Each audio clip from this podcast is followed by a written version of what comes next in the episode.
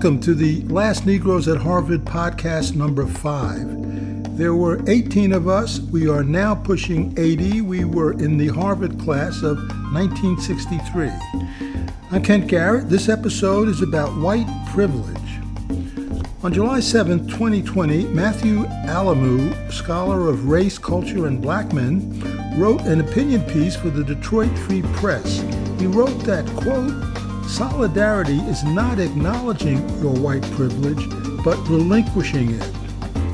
The PhD candidate in the Department of Sociology at the University of Michigan is our guest. He began with telling us why he wrote the opinion piece. Um, and so I was just really moved to to kind of like I mean, and not not in a convicting way, but you know, be sure that that whites at least see that you know to I think conquer stuff like this, you have to own your kind of daily complicity. And I think for a lot of people, it's easier to blame Trump than yourself.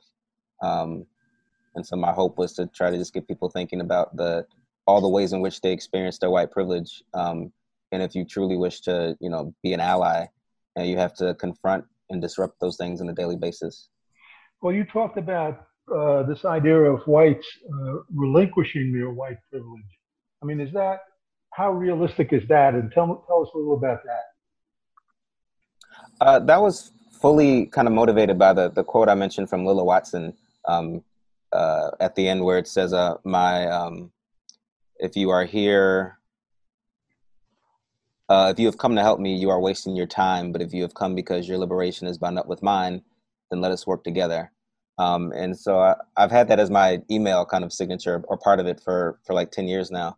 Um, and I think I was moved by it because I, I think when I think about solidarity, um, or when I think about what we need um, in terms of you know change around race, um, I think more in terms of solidarity. I think a lot of people think you know kind of what program can we start, or how can we make something more accessible um, whereas you know, I'm always thinking like, well, why don't you make the things that are already unfair?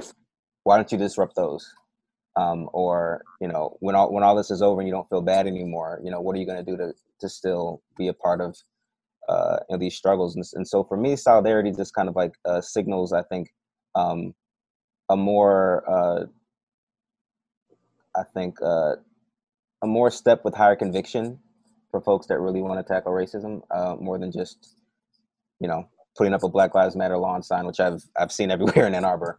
Um, right, right. And I think I think while those are, are meaningful, I, you know, I also think they're very passive. Um, you know, I often say like as a black male, I'm one of the only people, uh, I'm the only black male in my department, or I was for a while. Um, and you know, on a day to day, like no one ever notices things like that.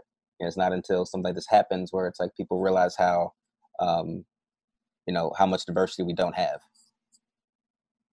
uh, and I feel like you know if I have to think about those things every day, you know, if you really want to you know help or be an ally, you have to think about them every day as well. Well, you know, one point you made in the piece was that you said that uh, possessing privilege is inevitable in our society, and that there is a reality of black privilege. I mean, tell us about that.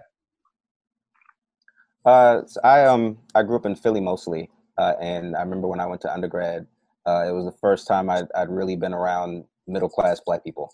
Um, and I went to an HBCU in, in New Orleans, uh, Xavier. Um, and so I think that uh, as I kind of like traverse these different spaces and, and realized a lot of different kind of identities that are at stake and at play, um, you know, I found it important to not um, pretend or, you know, imagine that, you know, as a black person, I'm still not subject to possess, you know, privilege. And you know over the years i've learned a great deal about my male privilege. Um, you know as i've ascended through this program you know i definitely have class privilege now. I have access to things i didn't have before um, and i think and I, I remember i used to really struggle reconciling being middle class uh, and i worked in dc for a while before i came back to school and um, i kind of started to see how kind of uh, innocent privilege is in a sense that you know i didn't ask for it but they're like you know choices i, I became able to make um, and I was like, you know, like some of these things are natural. Like anyone that has it is going to use it and deploy it. Um, you know, but I think for me at least, because I was constantly so aware of it that I was going from like you know like lower class to middle class, I was constantly aware of it. And I think I think trying to disrupt spaces in which I was in where people neglected how much at the time I lived in DC. Uh, you know, people neglected you know how much it was gentrifying. And I tried to always you know if we were somewhere and folks were like, you know, oh, this is a new, a nice, you know, new bar. I was like, oh, this is somebody, this should be somebody's house. Um, and that was the way I started reconciling, at least, you know, my privilege that, you know, I knew I possessed it. I knew that I didn't like steal it or take it. Um, you know, I amassed it. Um, I wanted people to see is that I'm not trying to say that uh, the privilege you have as a white person is something that you've consciously, you know, hoarded or created. Like, you know, it's something you have and you you use. Um, you know, the question is, once you realize you have it, you know, what can you do to reduce um, the impact it has? I think what happens often, if I may, is that mm-hmm. people don't actively use it. They ascribe different reasons for why it's bestowed on them. Mm-hmm. They are so smart, they are so strong, rich, they are whatever. I mean, that these things come to them because of reasons other than color. I think yes. I, I, think when you don't have to think about race, then you don't see the privilege you have as racial. Um, Correct. Um, Correct. But you know, also, I mean, I, I, for an example, at least when I think about male privilege, I remember a few years ago, uh, I was with my wife and we, we, were walking by one of the dorms on campus, uh, and uh, you've probably seen, but like you know, when they talk about Generation Zers, they always talk about how like hypersexual they are. And so we were walking by a dorm, and I was, oh, I wonder how many kids lost their virginity this this semester. And my wife was like, I wonder how many how many women got raped this semester. And I just paused because I was like, I I didn't even think about that. Uh, mm-hmm. And and on a day to day, you know, kind of a you know experience, I don't I don't think about those types of things. That made me just realize like all the different ways in which, as, as a male, right, I I ascribe to certain male privileges. Um, and once I kind of realized it, you know, more, I started seeing more and more the ways in which I exercise it. And that doesn't mean I have to like, uh, you know, tell every woman that I'm giving up my, you know, male privilege or you know, take it away. Um, but I think it's an important first step is just realizing all the ways in which, um, you know, the world caters to me as a man. Um, and I think that in and of itself is a big exercise that you know um, I think most white people don't realize that they, they they need to I think start before you claim the title of ally or or um, right right. John, how do you feel? Well, I uh, I question um, I question the use and the description of what we're looking at as privilege, the word privilege. I think it's uh, slipped into, you know, slipped out as the word to cover what we're talking about. But I'm concerned about it because a privilege usually is something consciously granted by someone with a uh, with the ability, the superior position to grant this special right or benefit to someone else, uh, whether individually. And it's not. I don't think that's really what's always going on. I think uh, I think a word like advantage might be a little bit more uh, uh, accurate. There are advantages, and of course, there are advantages to this or that group or individual all over the world in different societies. Advantages accrued, established, um, uh, you know, in various ways. Uh, so I think there are advantages in a racist system, obviously, uh, a color based uh, racist system, but whether they are always privileges, I'm not quite so sure. So I, I don't, um, I want to really trouble and I want to examine when something's a privilege and, and when it isn't before I accept that terminology I kind of reject the uh, overall terminology of calling it a privilege. Mm-hmm. Uh, mm-hmm. How about you, George? So I'm sort of with John on this. I, I guess I'm I'm I'm I'm not sure the extent to which the nomenclature is important as important as our, our recognition and understanding of the phenomenon. So let me give you an example that falls into the category, I think, from my perspective, and I'm not 100% sure what to call it. Mm-hmm. So I went to an all black high school in a little town in northeastern Oklahoma. The school building is still there, but all of the memorabilia associated with 70 years of the existence of that high school has disappeared. It disappeared shortly after the schools were integrated in 1970. Not in 1954, in 1970. At the same time, the white high school also disappeared, but all of their stuff was saved and is now on display in the combined high school in the city. All of the black people stuff disappeared. All of the white people stuff was retained. Is that white privilege? How exactly do you describe it? I don't know. But certainly that is indicative of the phenomenon. But how did that happen? I mean, tell me. We don't know because nobody who was connected to any sorts of systems that would allow the allow the preservation of that stuff had the actual power to do anything about it. Mm-hmm. I mean, that's really, I guess, the victors are the people who write the history. That's right. That's exactly right. Yeah. yeah. How do you feel, Jerry? Well, Matthew, you kind of triggered something in my memory, and uh, just to give you a little background, you know, one one of these guys doesn't look like the others, and that's because my dad was white and Jewish, but my mother was black. And today I'd be considered biracial. Back then, you you were black. Period. You were a Negro.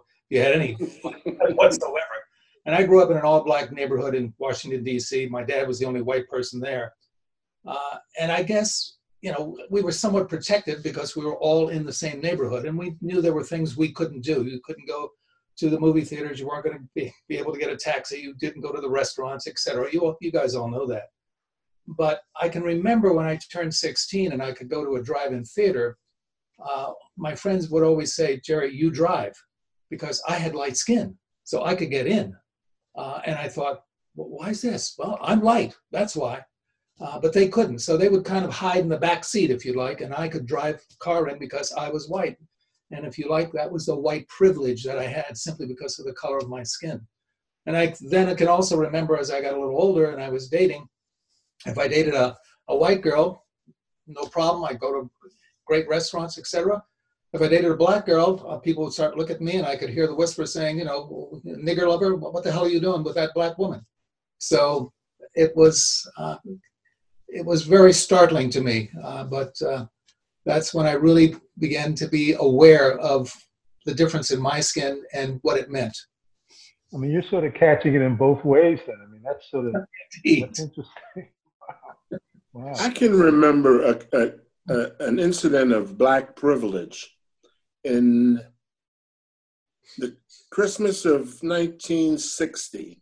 I was on the Harvard basketball team, and we played a tournament in Bangor, Maine.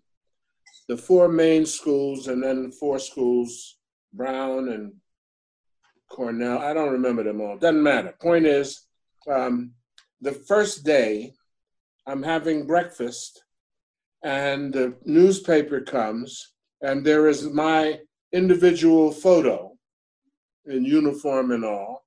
And underneath my picture, it says Harvard starter.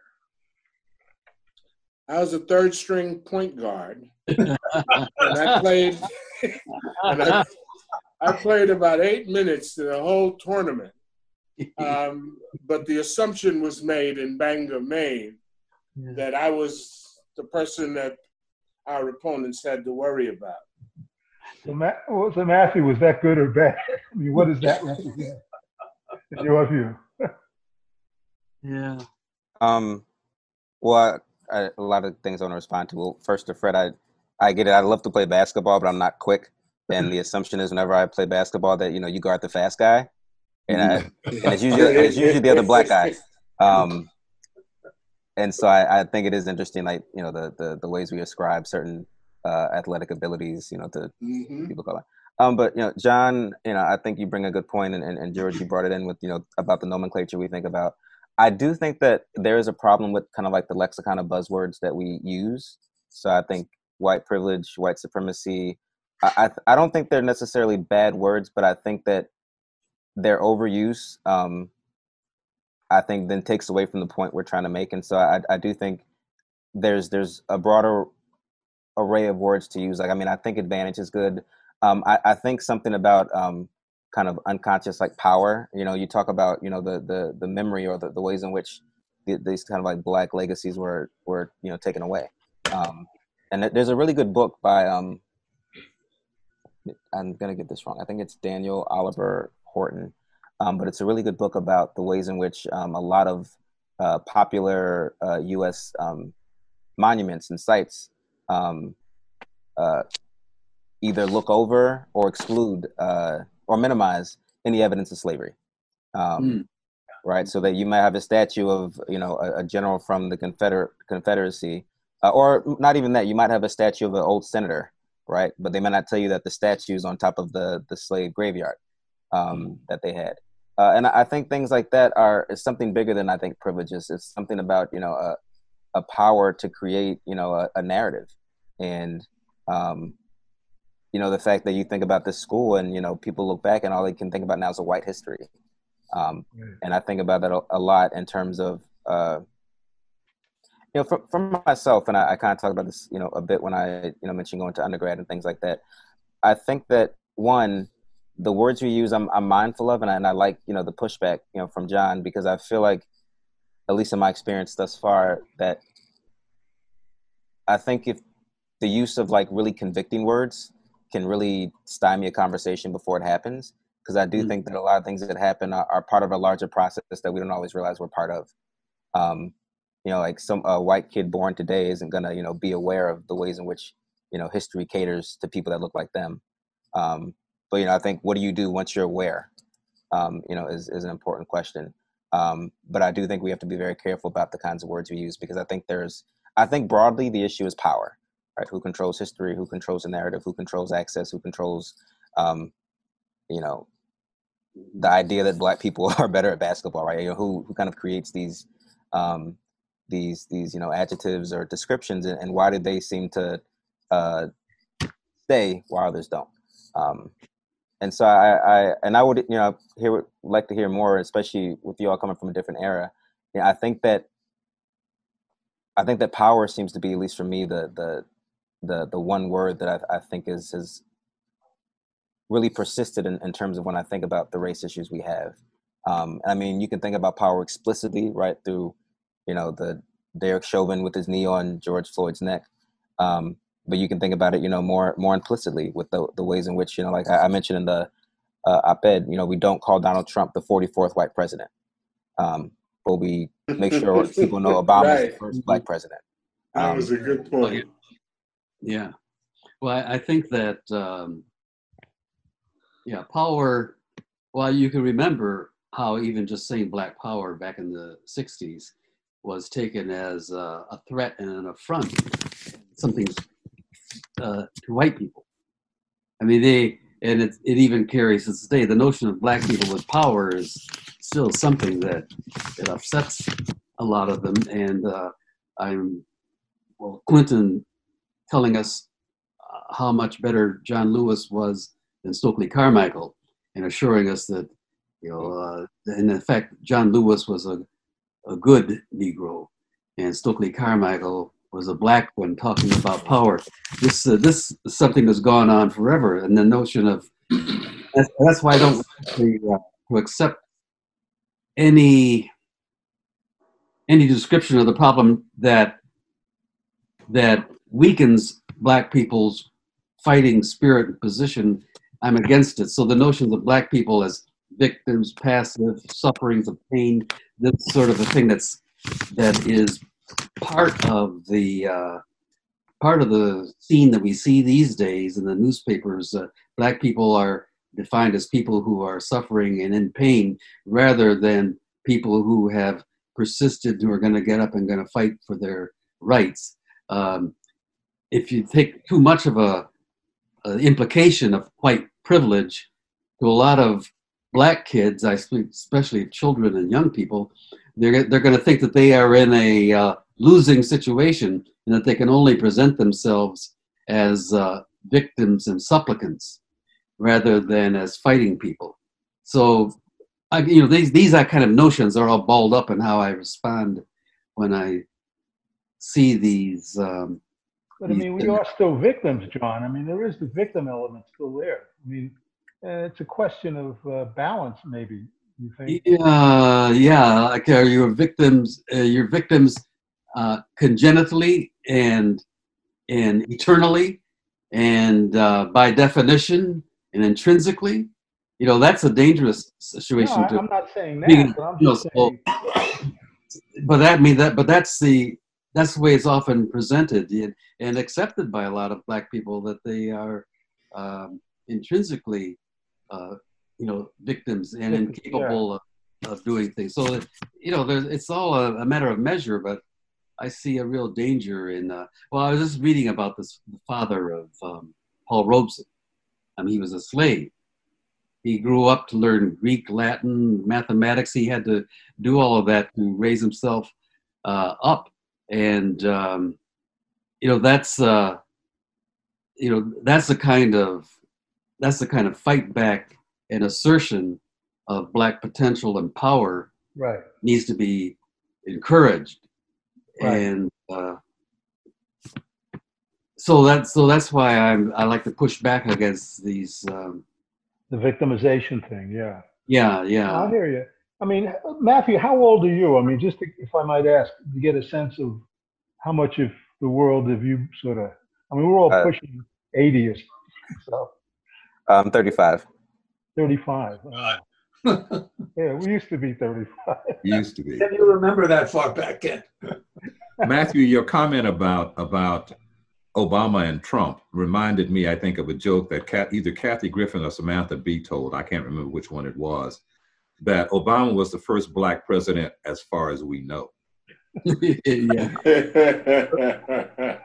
touche.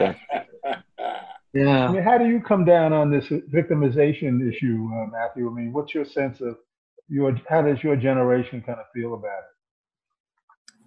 I, I mean, I think there's something to be said about the ways in which we disempower people with the word power. It's like you know when I use that quote at the end, you know, uh, I've I often hate and get really annoyed when you know in moments like these, like whites feel bad for me. It's I need you to feel bad for me. I need you to recognize you know what you have. I mean, I think that you know you can be the biggest person on the court. You know, because I'm small doesn't mean that I'm weaker. You're just the biggest person on the court. Um, and and I think that at least for me, I think that I don't like to over victimize. So like I study black men, um, and I, I study particularly absent fatherhood, and so I, I study how um, uh, black men in Detroit, low income black men, uh, use the experience of an absent father to make sense of fatherhood, manhood, relationships. and I make it a point that, at in no way do I say absence is bad or do I say their experience is bad.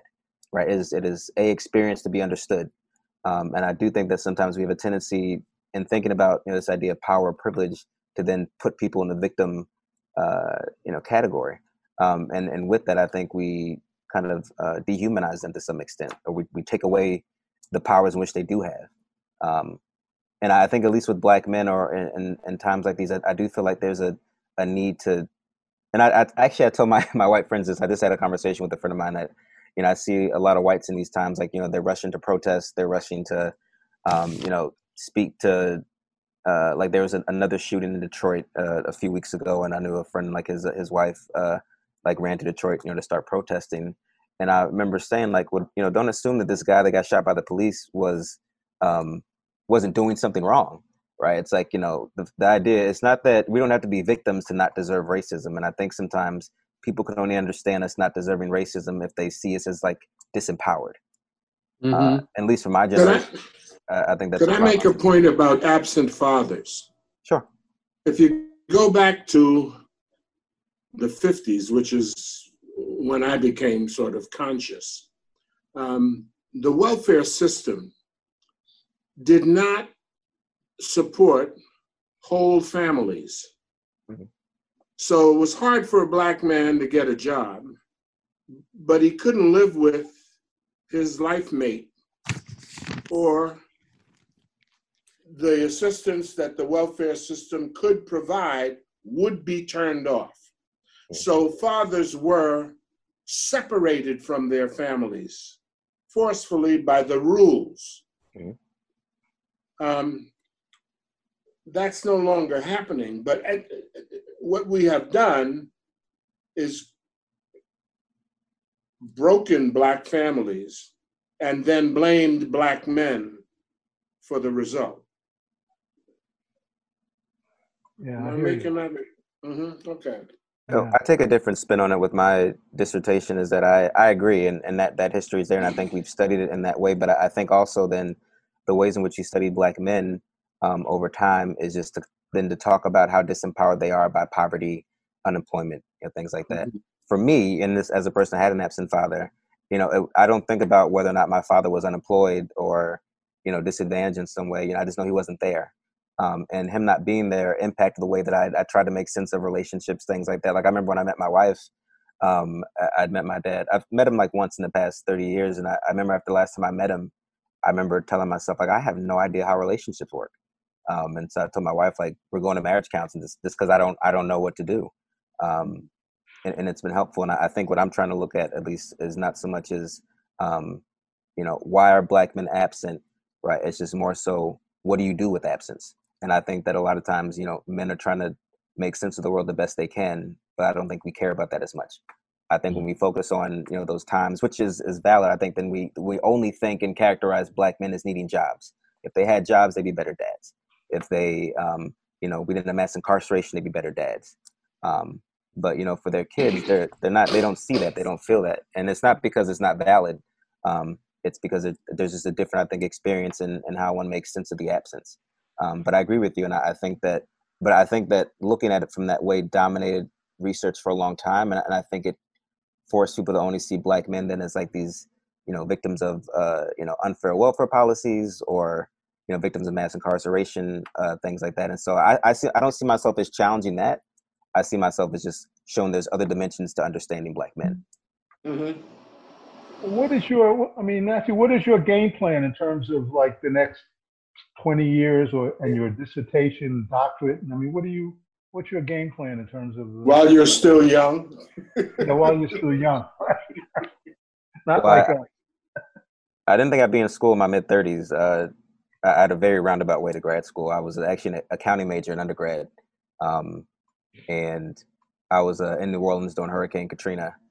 And that semester, I uh, went to Georgia State uh, in Atlanta, and it was the first time I took a liberal arts course or humanities course. I took philosophy, ethics, and a film course, and I mm-hmm. never participated in class as much as I did. And I, I, think I thought that's what college would be like, but you know, if you're an accounting major, it's, it's not. Um, huh. And so, uh, you know, that led a little to, wind that don't blow somebody some good. right. yeah. Um, and so, you know, I, I ended up, you know, here I think a lot later than most people, but um, mm-hmm. you know, right now I'm hoping I'm on the job market. I'm hoping that you know that the job market opens up. You know, there's been a few postings, but you know, this is definitely going to delay. I think you know that to some extent. Um, in terms of my research and work, I, I love teaching. Um, I love I love teaching, especially about um, issues around race. Um, I love uh, kind of you know helping convene dialogues around race. I think that I'm I, I try at least my best to be very disarming. You know, my, I don't think you're going to get white people to understand if you just start by charging them with something. And so my, my hope is to, at least in that sense, kind of create conversations and understanding that get people to kind of accept what they have, not like accuse them of what they have um, mm-hmm. in that sense. In terms of my research, um, you know, I definitely uh, just want to push the envelope on, I think, how we think about um, race, race relations, how we think about black men. Um, if, if nothing more, because I'm, I, I strongly feel like uh, we've we're so obsessed with showing how bad off Black people are um, that I want to show ways in which we can create general knowledge from the experience of Black people. Um, you know, like I, I, think what I'm studying now with absent fatherhood, I think it can speak to anyone with an absent father. I don't think it's just Black men. You know, mm-hmm. but we spent years kind of generalizing life from white people's experience. Um, you know, my hope is that, or creating general knowledge from white people's experience um, you know, my hope is that to you know kind of increase the general knowledge we have uh, as a result of you know studying Black people, and that it's not just relegated to race. Um, mm-hmm. Well, let me ask you this. I mean, sort of last question.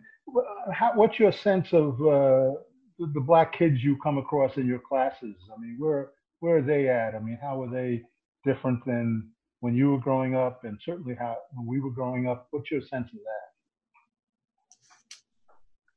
In terms of like if they're in terms of if they you know if they're woke and if they're uh, I mean where where that that sort of thing. Uh, I think that some of my black students I've had, I think they would probably say that I, I think that they I would push back a lot, and I think they thought that I was pretending not to agree with them. Um, I think for a lot of them, I was just trying to push them to think more critically about race. I think a lot of times you get to a space like Michigan and it's very isolating. Um, and I think you can get very then defensive about and uh, the way you think about you know race and your experience. And so, at least in my class, you know, the whole point is to get people to understand how race works, how race has worked, not um, you know, let me tell you all the things white people have done, or let me tell you how bad off black people are. Um, mm-hmm. So I think black students I've come across, I mean, I think over time they appreciate that. Um, but I, I, do think that at least in a place like Michigan, and, and, this is coming from one that a person I went to an HBCU, um, I think teaching race in this kind of space is is still something I'm I'm learning to do. I think in a way that makes um,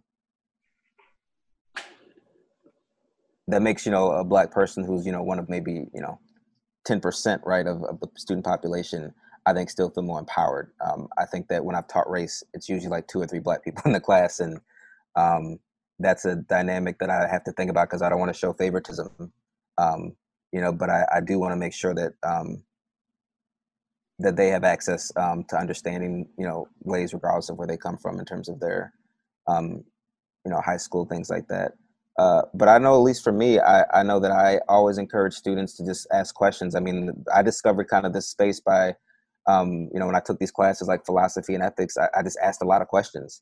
Um, you know, or I encourage students, you know, to to just ask simple questions because some things I was never afraid to be like, can what does that word mean? You know, things like that. Mm-hmm. Um, I, I, think sometimes students of color, when you're surrounded by white people, you don't want to reveal how much you don't know. Um, and so then my approach sometimes is to make them all see like, well, you all don't know anything because you're taking this class.